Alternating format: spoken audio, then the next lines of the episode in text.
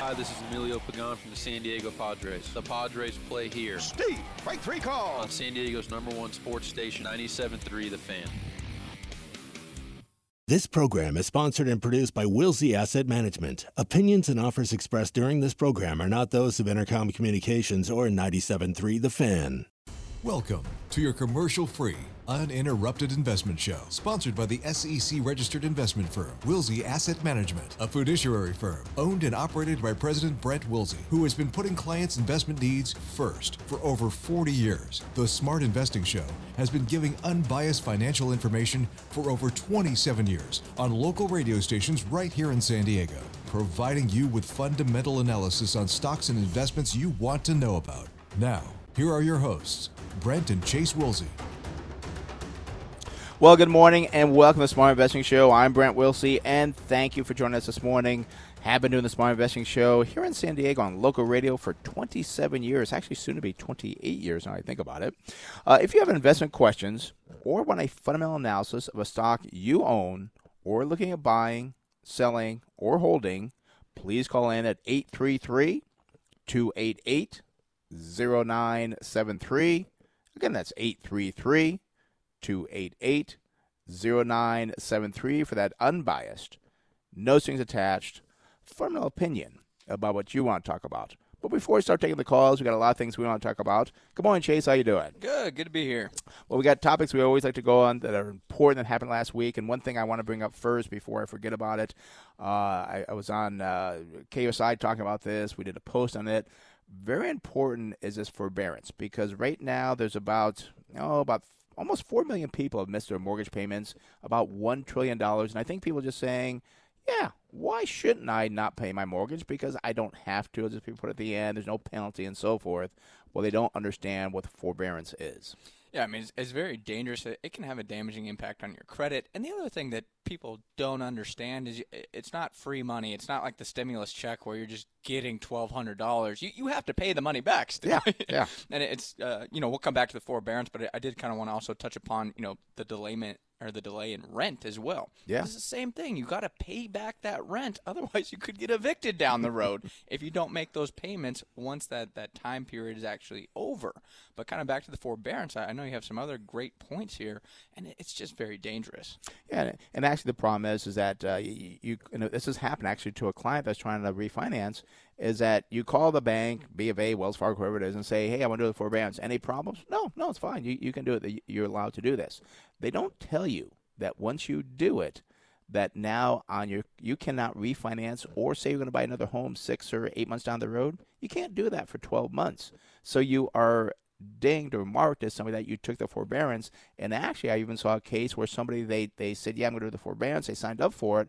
They reali- realized it, did not stop making the payments on the mortgage, but they still got dinged because they had the contract that they did do it. So it's something people have to be careful about because it, it, will hurt you. If you can make your mortgage payment, maybe it's a little bit difficult, you need to do that. This is not free money by doing this. And also, I mean, it's such a, a short sighted view, in my opinion, because you, you again can save a little bit in cash flow in the short term, but you brought up the refinancing. I mean, gosh, you look at the interest rates right now, and if you could refinance at this time, you could save a lot over the life of that loan rather than saying, oh, I'm just not going to make my payments for a few months now, and then, you know, let's say you have a 5% interest rate. Now you can't refinance down to, gosh, I've seen clients in the 3% range. I think, gosh, I think I saw somebody under three percent. I could be mistaken, but I remember talking to a client. Like, yeah, I got a two point seven five or something crazy like that. And it's like, wow, you cut your interest rate in almost half. Right. And instead, you d- chose to do the forbearance. Now you can't take advantage of these low, low rates. Yeah, and, and, one thing too that could happen, and, and I've talked about this also on KUSI as part of my segment that I did.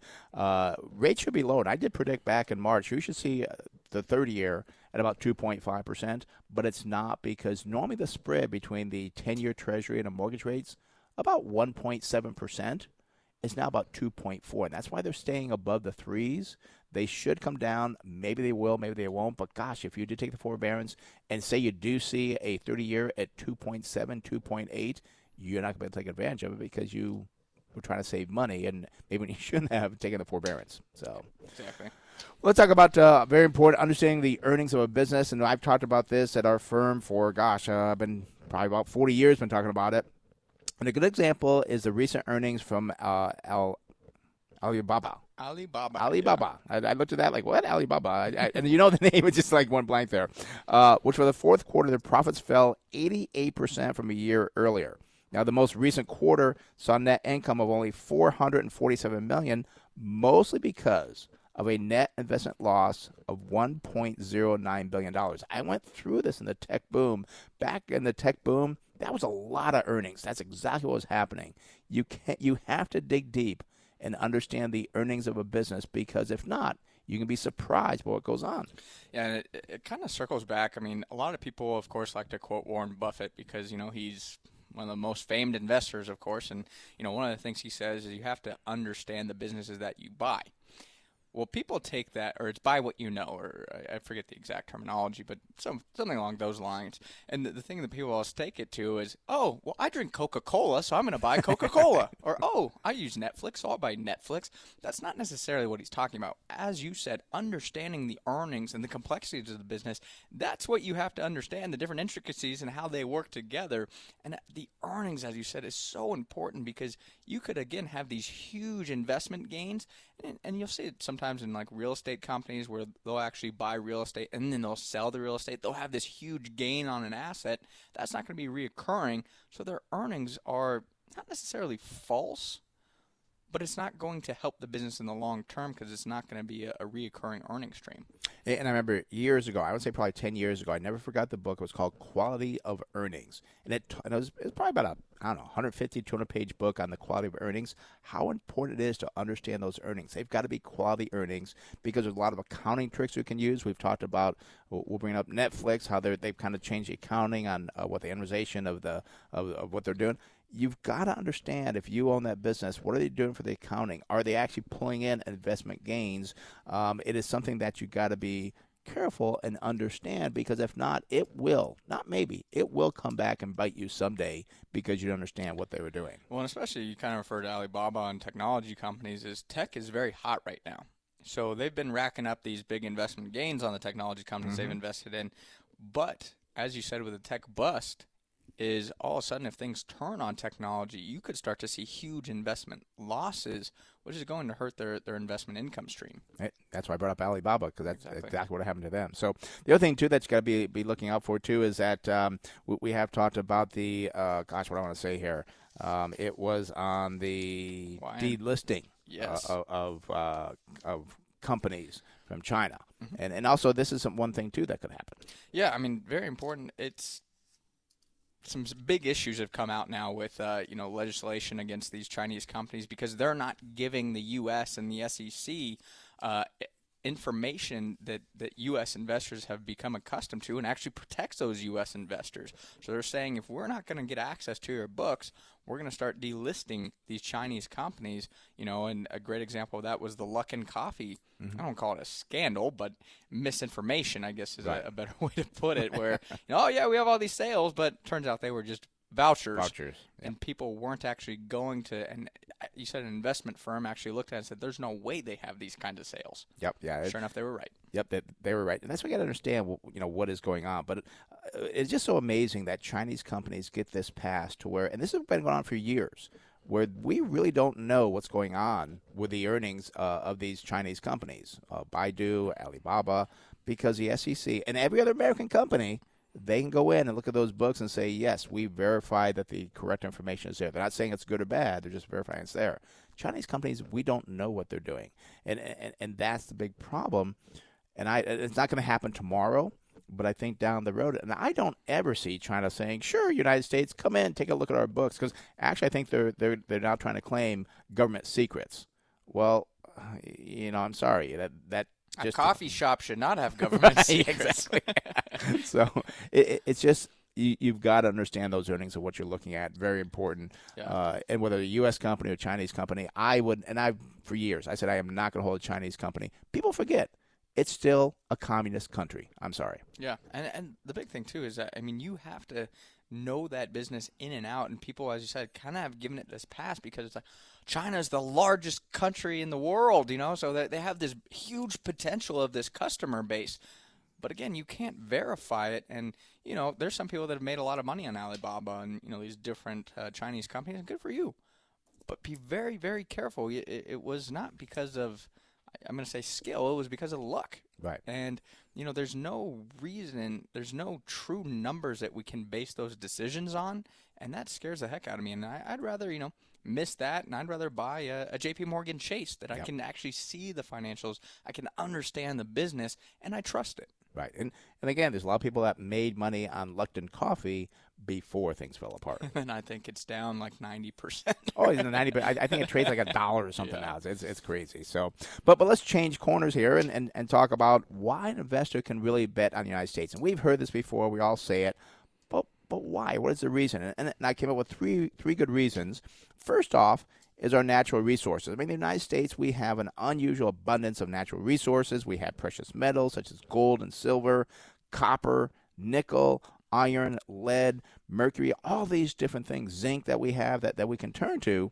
Um, that's a big benefit because we have natural oil and gas. Now we have oil and gas uh, abundance of that as well. That's a big benefit that we have here in the U.S. Yeah, and I, I mean the other thing we look at too is the legal system. I mean it is just so great to actually have a legal system that, and uh, you know you can argue I don't trust you know sometimes, but for the most part we, we do have a great system in place. I mean you compare it to other systems across the world and it, it's just levels above that.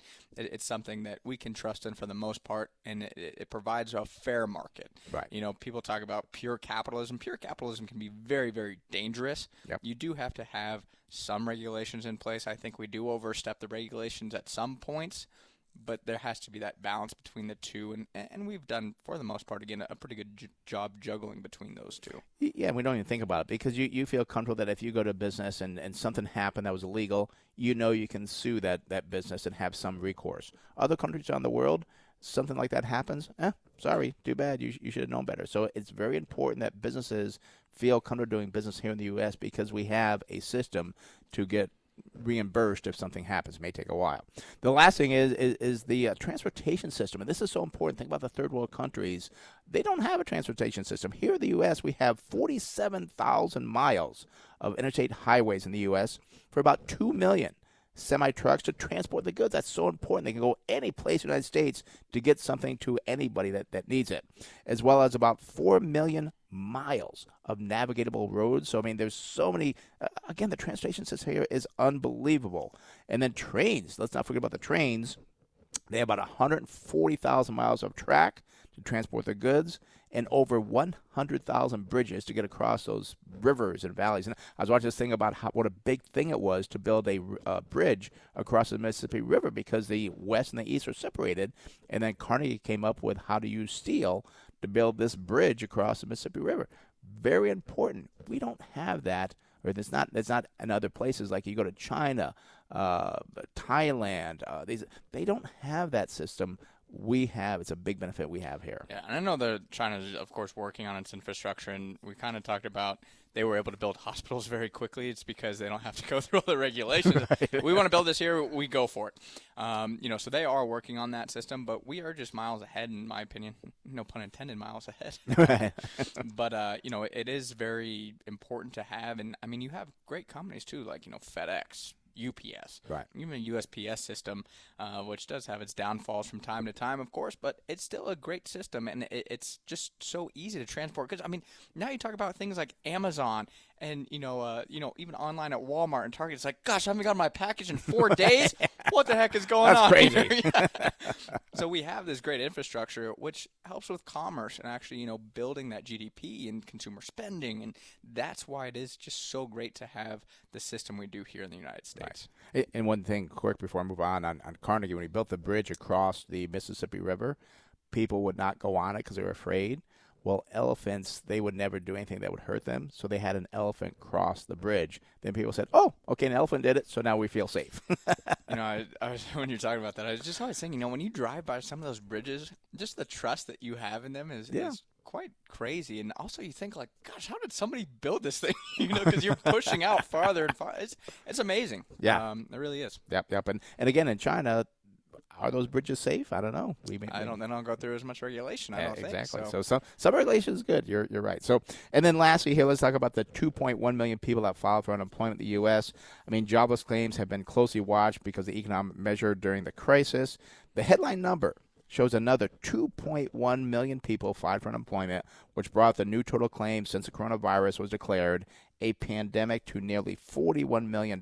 Now, this sounds terrible, and it's not great. We've talked about how it does include, you know, now your independent contractors and includes your teenagers, so it's really at a big number. But there's other things besides that that, well, things seem to be getting maybe a little bit better. Yeah, I mean, 41 million people. I mean, I, I'm not going rah rah over that. That's you know Right. not very exciting. And uh, but the thing again is they have been collecting that unemployment insurance to help provide that that stopgap there.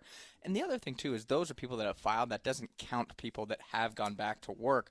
That's why I like to look at the continuing claims. And the continuing claims actually uh, was approximately 21 million. So 20 million less than the 41 million. You have to look at those. And the other thing to look at is those 21 million people. The continuing claims actually lagged by about a week. So it wasn't for this last Friday, it was for the Friday before that. So I think we'll see even more progress on that. Uh, yeah, because if we look at for more than two weeks, fell by nearly 4 million. So it has been coming down on the continuing claims. And I think that was really before here in California we started to reopen some you know restaurants and barber shops and things of that nature. So California of course has a, a huge number of people in its population.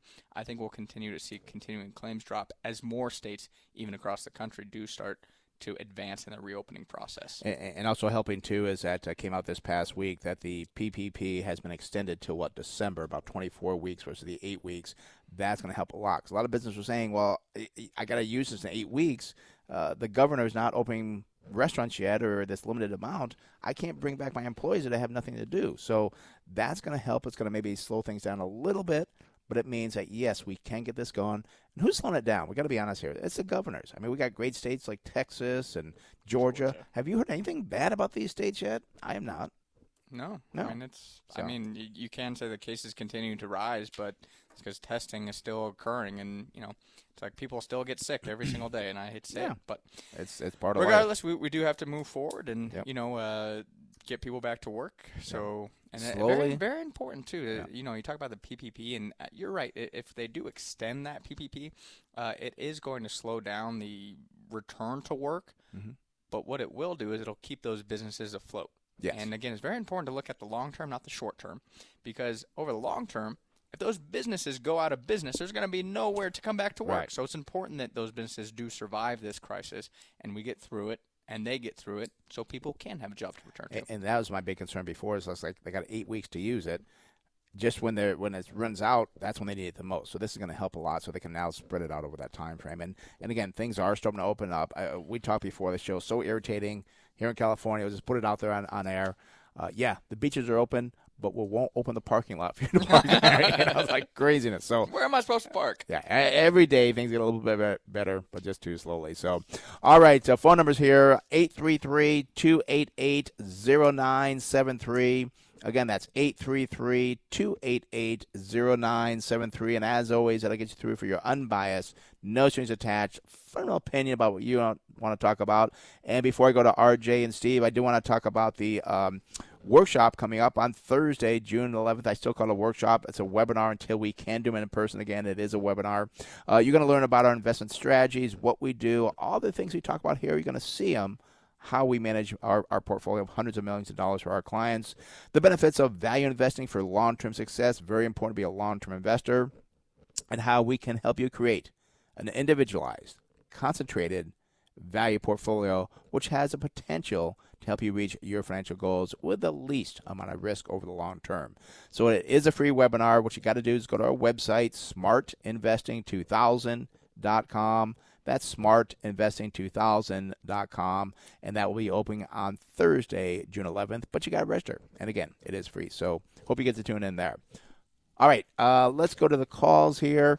Uh, and I, and by the way, we do have an email that we, we always try to get to the email ones. If you want to ever email us because you're afraid to come on air, you don't want to, you know, get get you get nervous about it. Uh, go to our website, smartinvesting2000.com. Again, that's smartinvesting2000.com, and you can send us an email. Now, it may not be today we get you on, but we will get you on in future weeks. Uh, the same way that uh, where was it? Uh, was his name here? Michael. Michael. Michael, we're going to get to his email today as well. But let's go to the phones here because I was kind of backing up a little bit. Let's head out to San Diego and speak with RJ. RJ, you're in the Smart Invest Show. Brent Chase, how can we help you? Good morning, gentlemen. Looking at IBM and how secure that uh, uh, yield is on their uh, stock today. What a great what a great question. Do you hold IBM, RJ? Or looking to buy that? Looking to buy. All right. So let's say that uh, International Business Machines Corporation is the full name. Everybody calls them IBM. Not a bad start. The PE ratio is 12.2 versus 35. Price of sales looks good, 1.5 versus 2.7. Unfortunately, no price to tangible book value, but that's the same as the industry. And that means if you take away all the intangible assets, there's no value to the company. So a lot of intangibles and goodwill on the balance sheet of uh, IBM. We do see price of cash looks good, 7.2 versus 17.6. Now you do get a good dividend here of 5.2%. They only use 62% of their earnings to pay that out, so that does look pretty good based on the dividend payout ratio. Now their sales are down 2.8% year over year. Industry was up 6.5. We do see earnings per share fell by 13%, but that was better than the industry with a fall of 26%. Now, here's a problem I've always had with IBM because they have a lot of intangible assets. They also have a balance sheet that I don't think is that strong. Current ratio is 0.96 versus 1.1. That is okay. But what's not okay is the debt to equity is 321 versus 78. And That always just worries me. It's so excessive. You got so much intangible assets. Things could change very quickly for them and not in a good way. Now, looking at the return on equity, it's very good. Now, this tells you probably the equity is low. It's 50.3 versus 18 for the industry.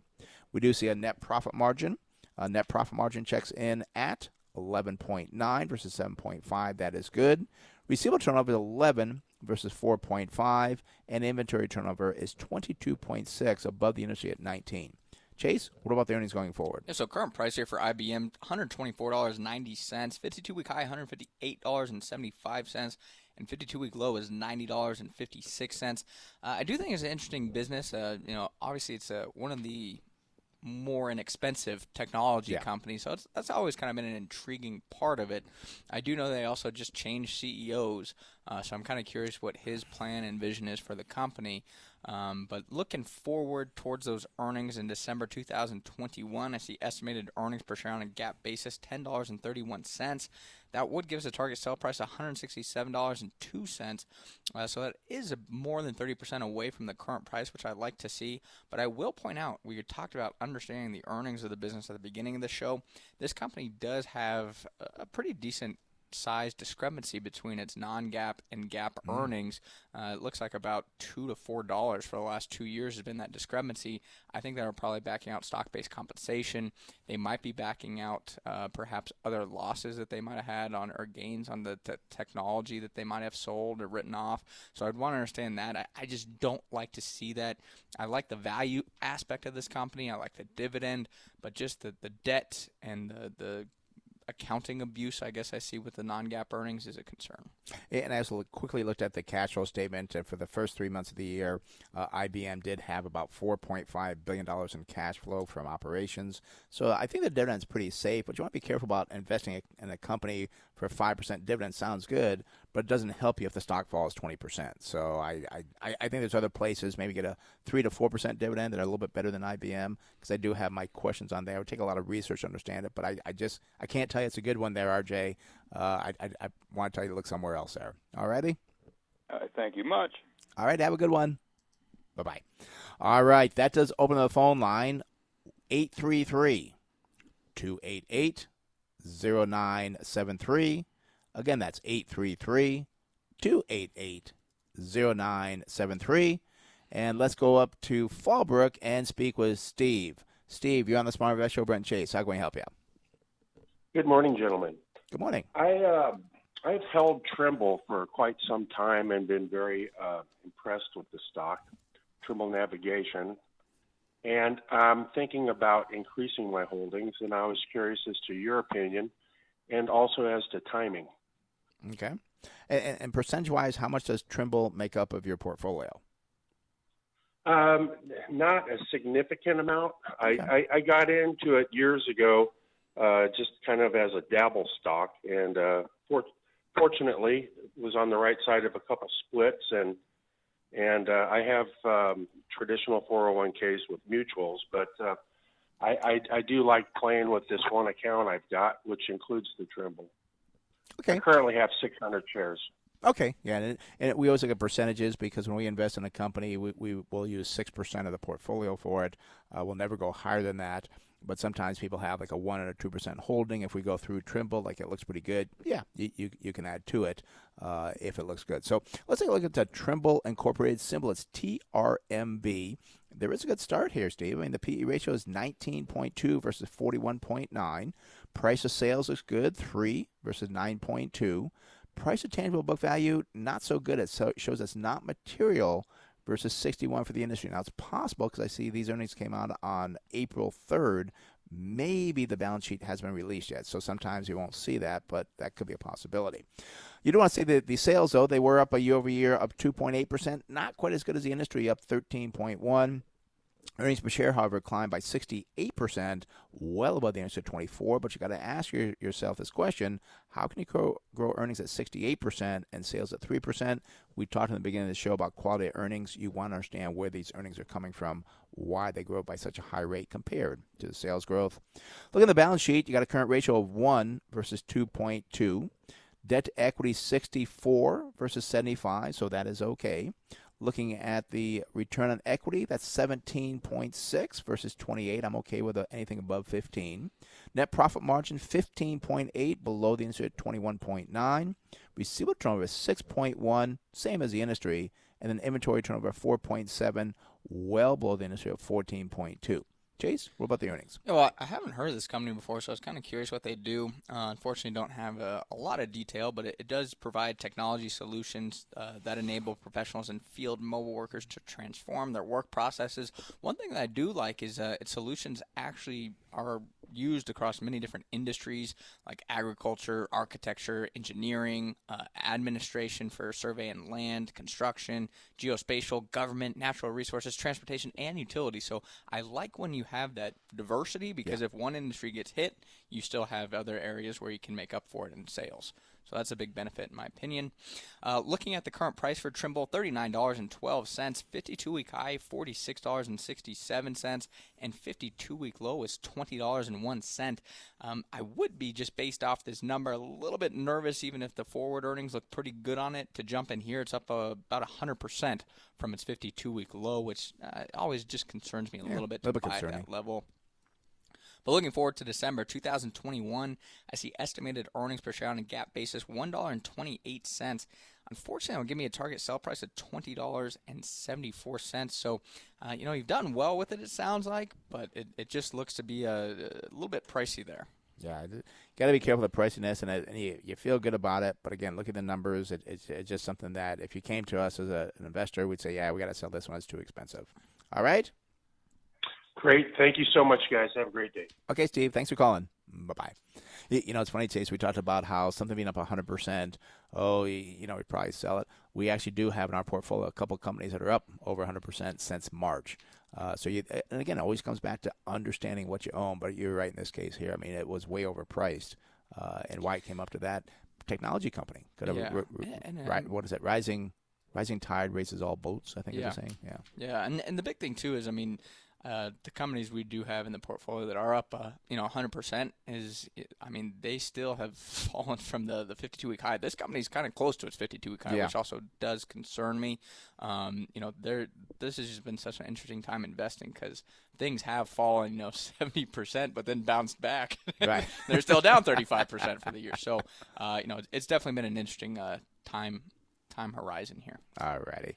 All right. Uh, phone number is 833 288 0973. Again, that's 833 288 0973. Let's go out to or up to Oceanside and speak with Don. Don, you're in the Smart Investor Brent Chase. How can we help you? Yes. Good morning, guys. Um, Old Republic Insurance, uh, ORI. Do you hold that or looking to buy it? Uh, I've had uh, I've had it for a while, and uh, I've, noticed that it looks like the PE is just outrageous. I don't know, I but I've gotten like different numbers, completely different numbers on it. So I'm a little bit uh, confused. Okay, and, and we like insurance companies that have property and casualty. we, we did a post. I don't know a week or two ago. Uh, we're actually going to probably do a, a, segment on TV about it as well. Uh, that you got to be careful insurance companies because of the decline in interest rates. Life insurance companies that sell life insurance, they're having a real hard time because they project based on what the interest rates are. Well, if you got 10 year treasury paying 0.6%, it's really giving life insurance companies a very hard time. So I don't know. I almost want to say Old Republic International Corporation is a reinsurer, which would be okay, but you got to understand the business as always. But let's take a look at the numbers, see if it's even worth doing that. Coming again, it's Old Republic International Corporation, symbol ORI.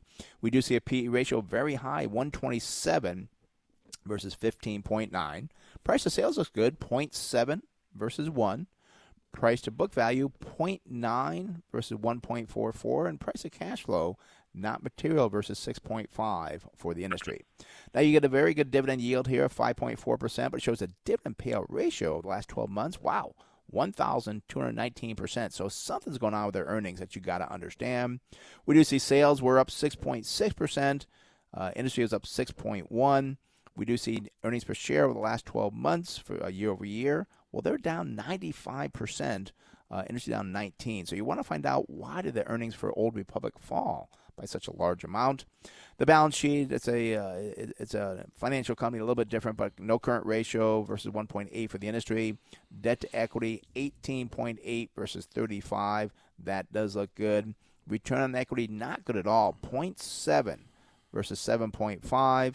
Net profit margin 0.6 versus 6.3 and no receivable or inventory turnover. So there's some concerns here.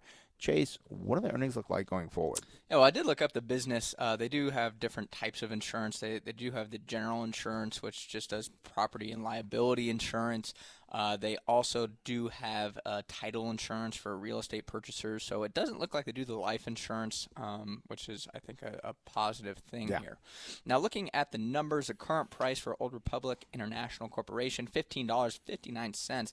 52 week high, $24.10 and 52 week low $11.88. Now, if I go out to December 2021, I see estimated earnings per share on a GAAP basis $1.25 will give us a target sale price of $20.25.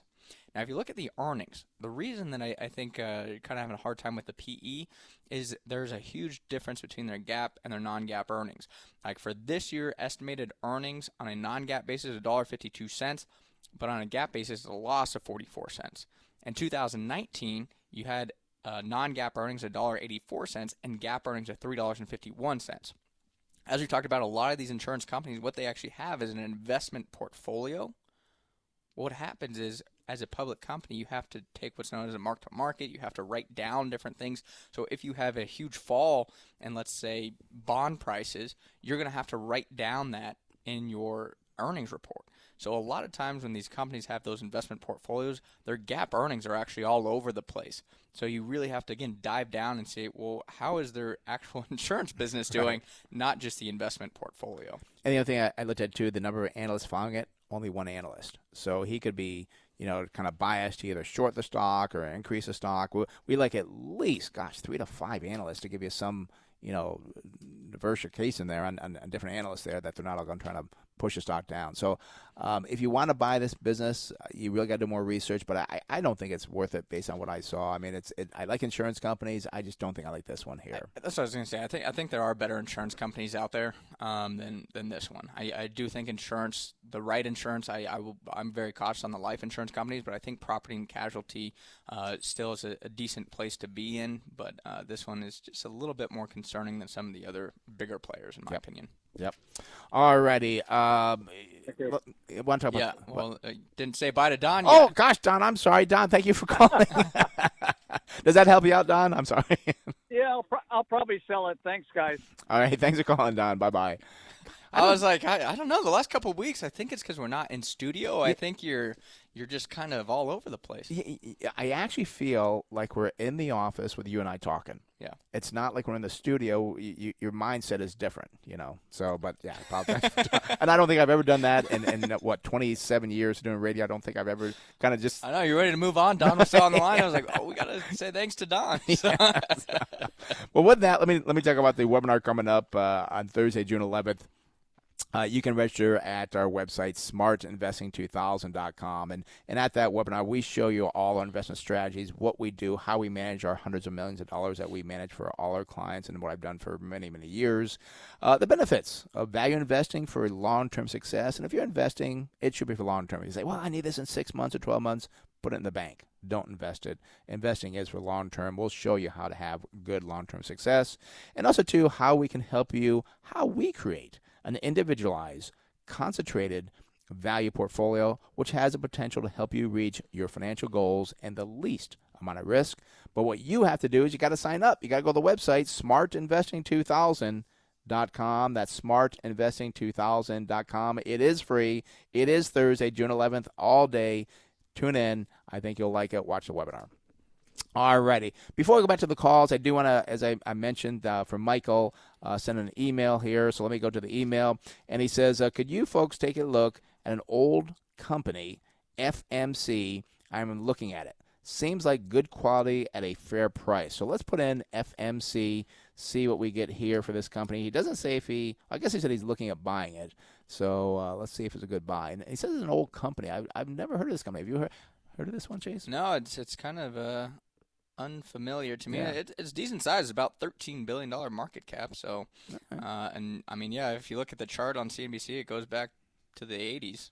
So, No. So it's been been around for a while. been so a public company for a while. I don't know when it was actually founded. although actually the 80s are not that long compared to 100 years, but anyways, let's let's I mean, as a public company, so Right. it, it could have been private for many years as well. That's true. That's true. So, all right, let's take a look uh, for Michael FMC Corporation. Uh, PE ratio, uh, good start based on the industry at 23.6 versus 131. Price to sales 2.7 versus 1.7. Unfortunately, we've seen a lot of this lately, Chase. Uh, price to tangible book value, not material the same as the industry. And I did want to point out uh, just real quick here, Chase. We have seen a lot more companies when they go through a situation like this, they write down a lot of their intangible assets. So that could be why we're seeing more of this in the current situation. We do see price of cash flow 18.2 versus 17.3. Now we've got a dividend yield of 1.8%. They only use 40% of their earnings to pay that out. Now sales year over year for the last 12 months are up 6.8%. Industry was down 3.2 and earnings per share for the same period climbed 10.9% when the industry was down 204. So this company seems to be doing very well on sales and earnings compared to the industry average. The balance sheet, unfortunately, not looking quite as good. We got a current ratio of 1.8 versus 1.5. That is good. But this is the top of my concern range when you have a debt to equity of 141 versus 45. Why does this company have so much debt? Maybe they've been buying back stock. Maybe the equity is low, but you got to understand, I don't like seeing a debt to equity of 141. It gets me kind of nervous. We do see return on equity is 20 versus 0.9. Net profit margin checks in at 11.8 versus 1.3. Receivable turnover 1.9 versus 3.6. And inventory turnover 2.3 versus 2.5. Chase, what about the earnings? Oh, I was kind of curious what the company did as well. I haven't heard of it. It's an agricultural sciences company. Uh, they actually do provide growers with, uh, you know, their their portfolio of kind of chemicals is uh, to protect crops. So that, that's what they do. Interesting business. It is, and I, I will say I, I do have some concerns about that business at the current time as you consider some issues with the supply chain with food. Yeah. Uh, you could have some issues with the product getting somewhere. So farmers might be saying, I don't need to grow as much crops because I can't even get them anywhere. Yep. And then also, I, I am a little bit concerned. I, I'm going to throw it out there. We talk about China. Yep. I'm a little bit concerned with our relationship with China at the current time. That you know we had that big agricultural deal to help out farmers. I, still have high hopes that it that it Right. continues, but I think our, our relationship with China is on the rocks. And what you're talking about is where China said they're going to buy, I forget how many billions of dollars of our agricultural products. Mm-hmm. If they say, well, U.S., you're giving us a hard time about the technology, we're not going to we're not going to fulfill our deal on the agricultural. Could could hurt it. Yeah. So yeah, that is something I'd watch out for. Talking about the numbers here, current price for FMC Corp ninety eight dollars forty one cents, fifty two week high one hundred eight dollars and seventy seven cents, and here's another one clawed back from that fifty two week low of fifty six dollars and seventy seven cents. That might have been a great value back then. Yeah. But uh, if you look forward to December two thousand twenty one, I see estimated earnings per share on a GAAP basis seven dollars and nineteen cents. Give us a target sell price of $116.48. So it's still slightly undervalued based off our, our multiple that we look at here. But uh, it's not an extremely great value in my opinion. Yeah, especially yeah. paired with high debt and the concerns I mentioned. It's, you know, it is kind of funny, Chase, because uh, you know there are other good buys out there, but we have seen over the last couple of months. I mean, we have made some great buys on things, but now our buy sheet's not as big as it used to be. You've got to look a little bit harder now to find good buys. Not everything's a great buy. Uh, they're they're out there, but you got to dig deep for them. So, all righty, phone numbers one eight three three. Yeah, that's right. Yeah, I know. I, I usually, usually I don't say the one in front of it, but uh, 833 288 0973. Again, that's 833 288 0973. Let's go out to San Diego and speak with Lee. Lee, you're in the Smart Investor Brent Chase. How can we help you? Hey, good morning, gentlemen. How you doing? Very good. How you doing? Awesome. Yeah, uh, a friend of mine kind of brought this to my attention last night. Uh, American Airlines um, seems like they're on a big fire sale right now. I know there's a lot of quantitative easing coming to the airlines, and I just wanted to hear your take if you think it's a good buy or, you know, could these guys possibly go bankrupt ultimately? I don't know. It just seems like an interesting uh, value in the market. And I want to say, maybe you saw this as well, Chase. I was reading somewhere that I'm pretty sure I saw that American Airlines CEO says we're not going to go bankrupt. Did you read that? I think I it was in the journal. Okay, I, I saw that. That worried me because I've seen that in the past. When they say that, that means they're concerned about it, and they have to say they're not going to file bankruptcy. And I've seen it happen where they say that, and then two months later they file bankruptcy. But let's look at the numbers, see what they look like. Company again is American Airlines Group Incorporated. Symbol is AAL. Uh, no PE ratio, no surprise there. Industry does have one at 8.9. We do see price of sales is good, 0.1 versus 0.36. No price to tangible book value. Industry is at 4.47. And price to cash flow, 2.7, below the industry at 3. They don't pay a dividend any longer. Uh, their sales were down year over year for the last 12 months, 2.3%. Industry was down 0.7. Earnings per share were down 159%. Industry down 34. Current ratio not very good here at all. It's 0.37 versus 0.55. Uh, no debt to equity. Uh, industry's at 130, and I think because they have no equity, uh, their their uh, liabilities far exceed their assets. Uh, we do see that return on equity. Well, nothing there, so they won't have return on equity. Net profit margin is a loss of 1.7 versus 4. Receivable turnover is 30 versus 23, and inventory turnover 10. Not as good as the industry at 15. What do you got for the earnings, Chase? If there are earnings. Yeah, well, looking at the current price here for American Airlines, ten dollars fifty cents. Uh, as you said, it is technically a fire sale in terms of the price decline, but I don't know if it's a fire sale in terms of the value you get with this business, uh, because the 52-week high was thirty-four dollars and ninety-nine cents. 52-week low, however, eight dollars and twenty-five cents. Now, if I look out to December 2021, I see estimated earnings per share on a GAAP basis. Positive here, it is 30 cents is what it's estimated to be. Unfortunately, that would give us a target sell price of $4.86. Also, I will point out that a company could have expected earnings but still file bankruptcy because they can't meet their debt obligations when the principal comes due, which has been a big concern for us with American for years now. Yep. Uh, you know, the airlines went through a very tough time with bankruptcies in the early 2000s. It looks like American did not learn its lesson, and I I think this would be the first one that would actually file bankruptcy. Yeah, out of all the airlines, uh, Lee, I think this is the uh, riskiest one of them all. I looked at their balance sheet. They do have debt of $25 billion. Their equity is a negative $2.6 billion. It's possible they pull this out. Um, and also, too, one thing we looked at the airlines is that we like airlines that fly more passengers for leisure, going to see family. There, I think American is more of a business type flyer. Uh, and again, you can check those facts, but I that worries me because I think it's going to be longer for business to come back because business kind of realized like, yeah, this Zoom thing's not working out too bad. Why should we spend thousand dollars sending someone back to New York? Um, and I do believe American gets a lot of their their business from business flyers, which is going to come back later than the leisure passengers. So Yeah. I, I I I do like. Uh, I think the airlines, a lot of them are on sale, but you got to be so careful of getting the wrong one because even though the CEO said they're not going to file bankruptcy, he really doesn't have say so because the creditors can go back saying, "Sorry, American Airlines, you owe us twenty five billion dollars. We don't think you can pay it. We want our money now. We're going to force you into bankruptcy." So many times it's not the CEO's option. So I, I, I just would never recommend American Airlines. All right. Awesome. Thank you so much, guys. I really appreciate your help. Take All right, care. Lee, thank- thanks for calling. You know, I'm glad somebody called about an airline because I, I did want to kind of touch on Boeing real quick. I thought it was so interesting. Uh, you know, the Boeing CEO came out and said they're going to restart production of the 737 MAX, and the stock went up on that news. I was sitting there thinking, who in the world is going to buy the 737 MAX right now? Number one, it still hasn't even been approved yet to, to return yep. to flying. Number two, think about how much of the planes are grounded right now.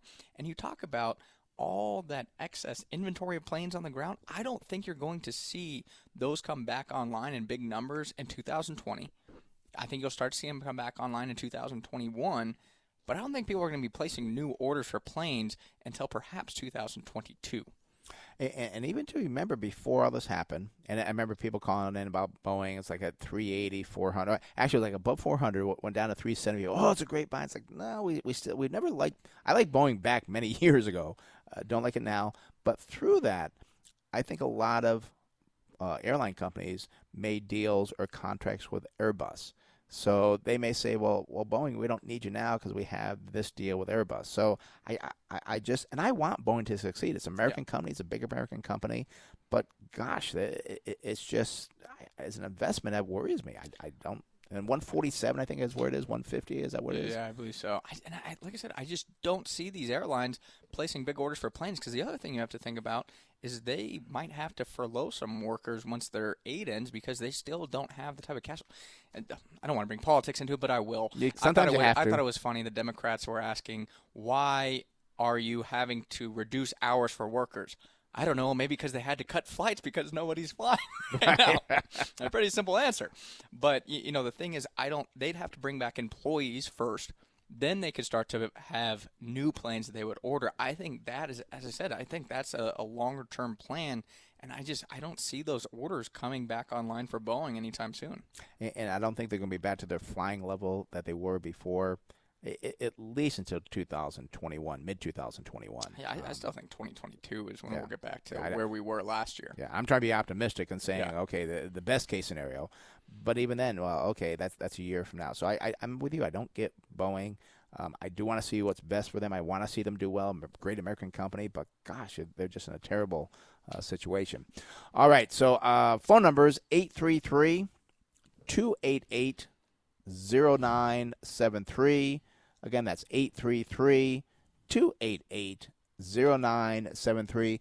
And Chase, we got to get this figured out here. I When I put in Budweiser, I'm still getting last financial information September 2008. What do you uh, what, what is going on here with Budweiser? I, I don't know. And, and, and I apologize John because I know yeah. you've called in I think 3 4 times about Budweiser and it's call in next week we'll get it ironed out. Um, and we still haven't. And it's so funny because we look through how many different stocks? Yeah. And this is the only one we've had a consistent problem with. You know, and I, and I think maybe what we've not done is we need to on Monday make a note to contact Thomson Reuters and say, "Hey, what is going on with Budweiser?" Because we, it's just not being updated. And I know that they are now where are they based? In um, they're in Europe. Um, oh, who, yeah, because I know uh, InBev. InBev bought them. You know, and maybe it's because uh, maybe the Netherlands. Not, Netherlands, yes, Netherlands. Maybe perhaps the symbol is not BUD anymore. I don't know. It's BUD when I look at uh, CNBC. Yeah. Um, okay, so so it is Thomson Reuters. Uh, you know, John, uh, didn't bring you on air here, but it, it, just I saw you pop up there, and I wanted to look at it, and sure enough, I, I pull it up, and it's 2008. I, we, we can't help you on that. You you got to come up with a different uh, different. Well, we looked at Constellation, I know for you, and uh, yeah. we will. I, I think I, I, have to remember. we'll look at it on Monday and contact Reuters and say what the heck is going on here. Yeah. Are you going to write a note? Now your memory is much better than mine because you're younger. So are you going to remember that? uh, I will try. okay. Wait, I'm going to make a big note here, right here. So one one benefit about being in the office, we've got all our papers and pens right here. So I'm going to write a note, John. You can hear me writing here.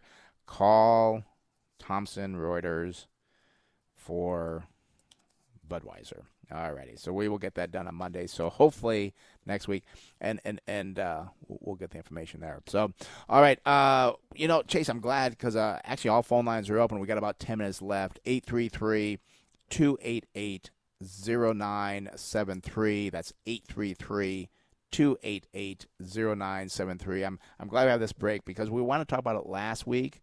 I know I can see you're busy over there looking at something. Uh, are you looking trying to find Budweiser? What are you trying to find? Yeah, I'm trying to find Budweiser. Okay. um, but we, we didn't get to this last week, and I want to talk about it because it's a lot on people's mind. It's the national debt. And you often hear about the troubling national debt is, oh my gosh, it's what is it now, 20, 24 trillion dollars. But looking back on history, we actually aren't in a terrible situation comparatively. If you look back to 1946, the debt stood at 269 billion dollars. But what's important is the debt to GDP was 119 percent. Now, while while the debt number sounds small, it is important to remember that the GDP was just 228 billion. Now, for reference, GDP at the end of 2019 was over 21 trillion. Oftentimes, people are worried that taxes will have to drastically increase and government spending will have to actually decrease so we can run a budget surplus to repay the debt. Well, there is actually a less talked about way of doing that, overwhelming by growing the GDP. Yeah, and you know, we, we look back to uh, you know World War II as an example, and we had just huge debt rates at that point. And what actually happened was we were able to stimulate the economy and grow and have that debt to GDP decline.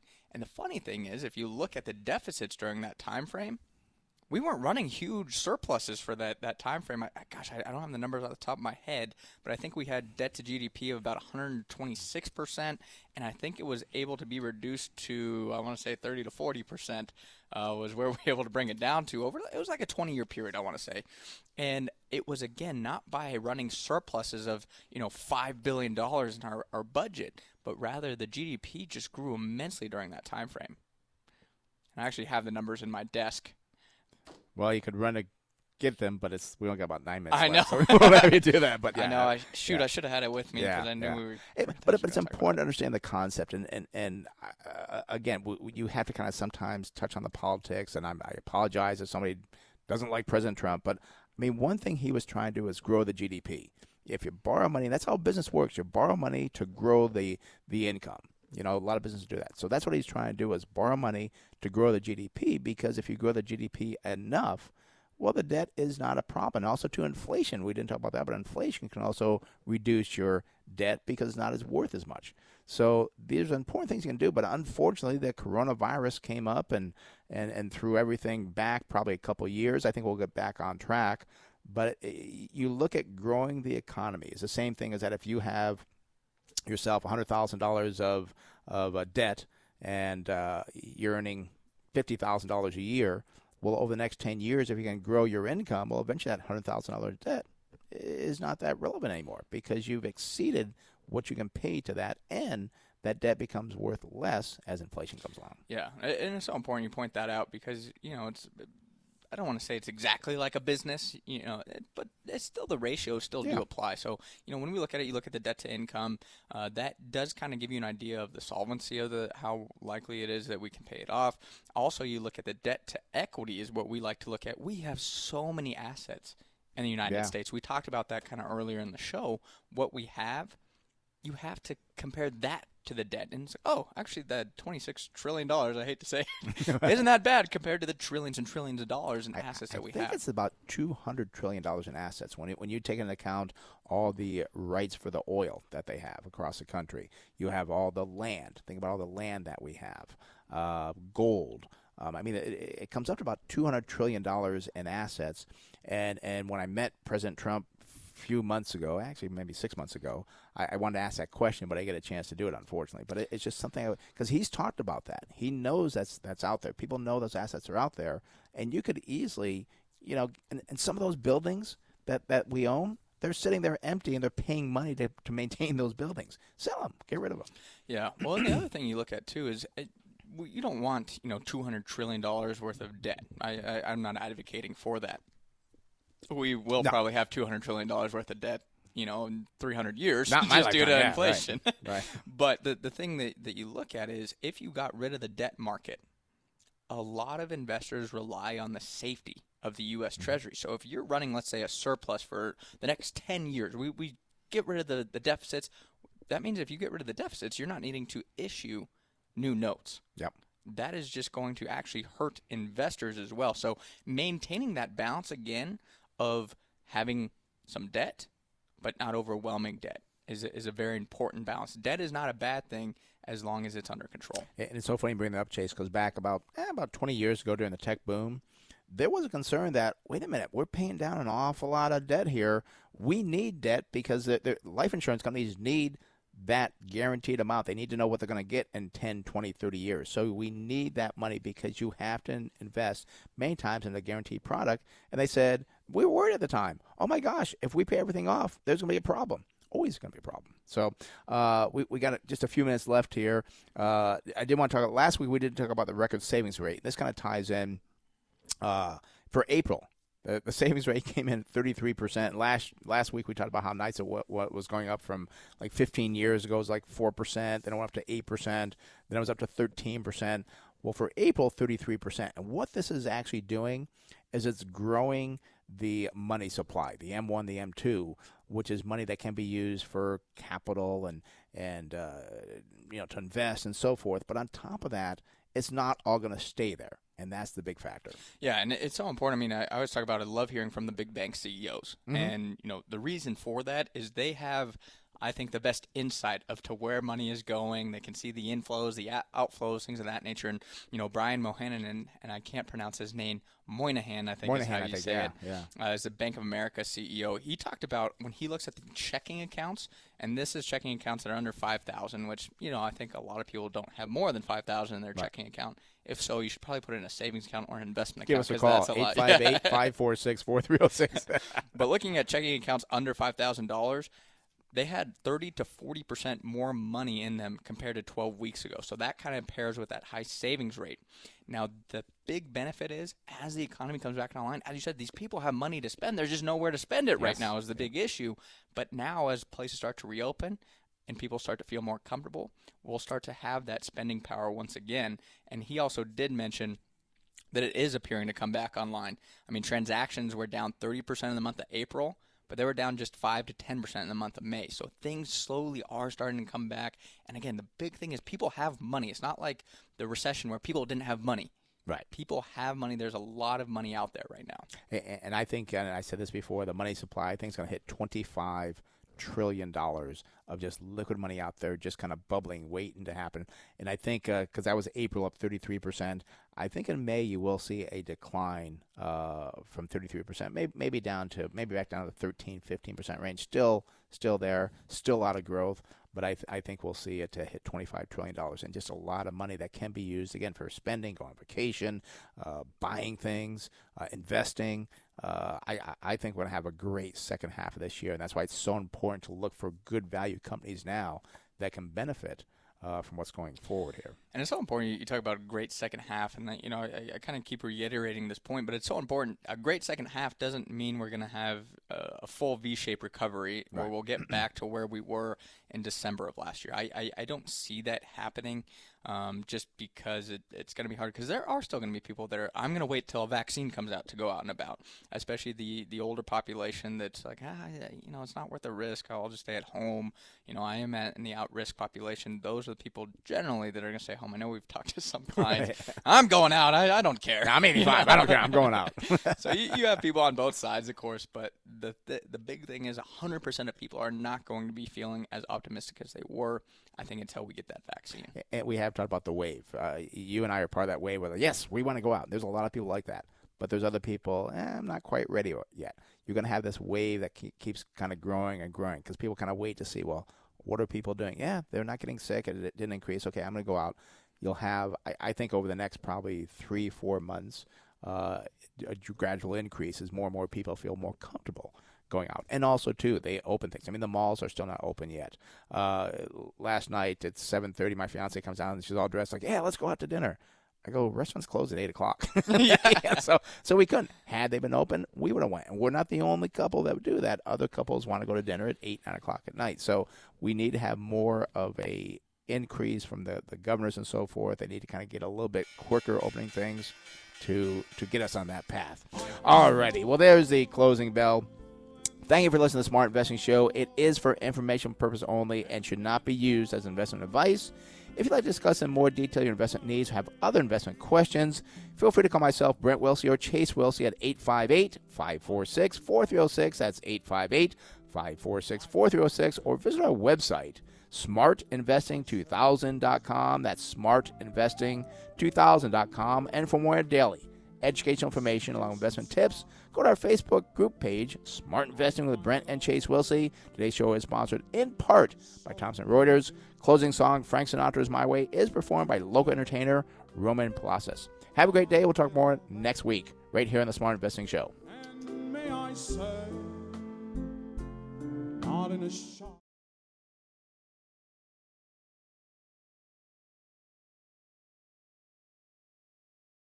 or 97.3 The Fan. KWFN FM and KWFN HD1 San Diego, a radio.com sports station. Hey, this is Kirby Yates from San Diego Padres.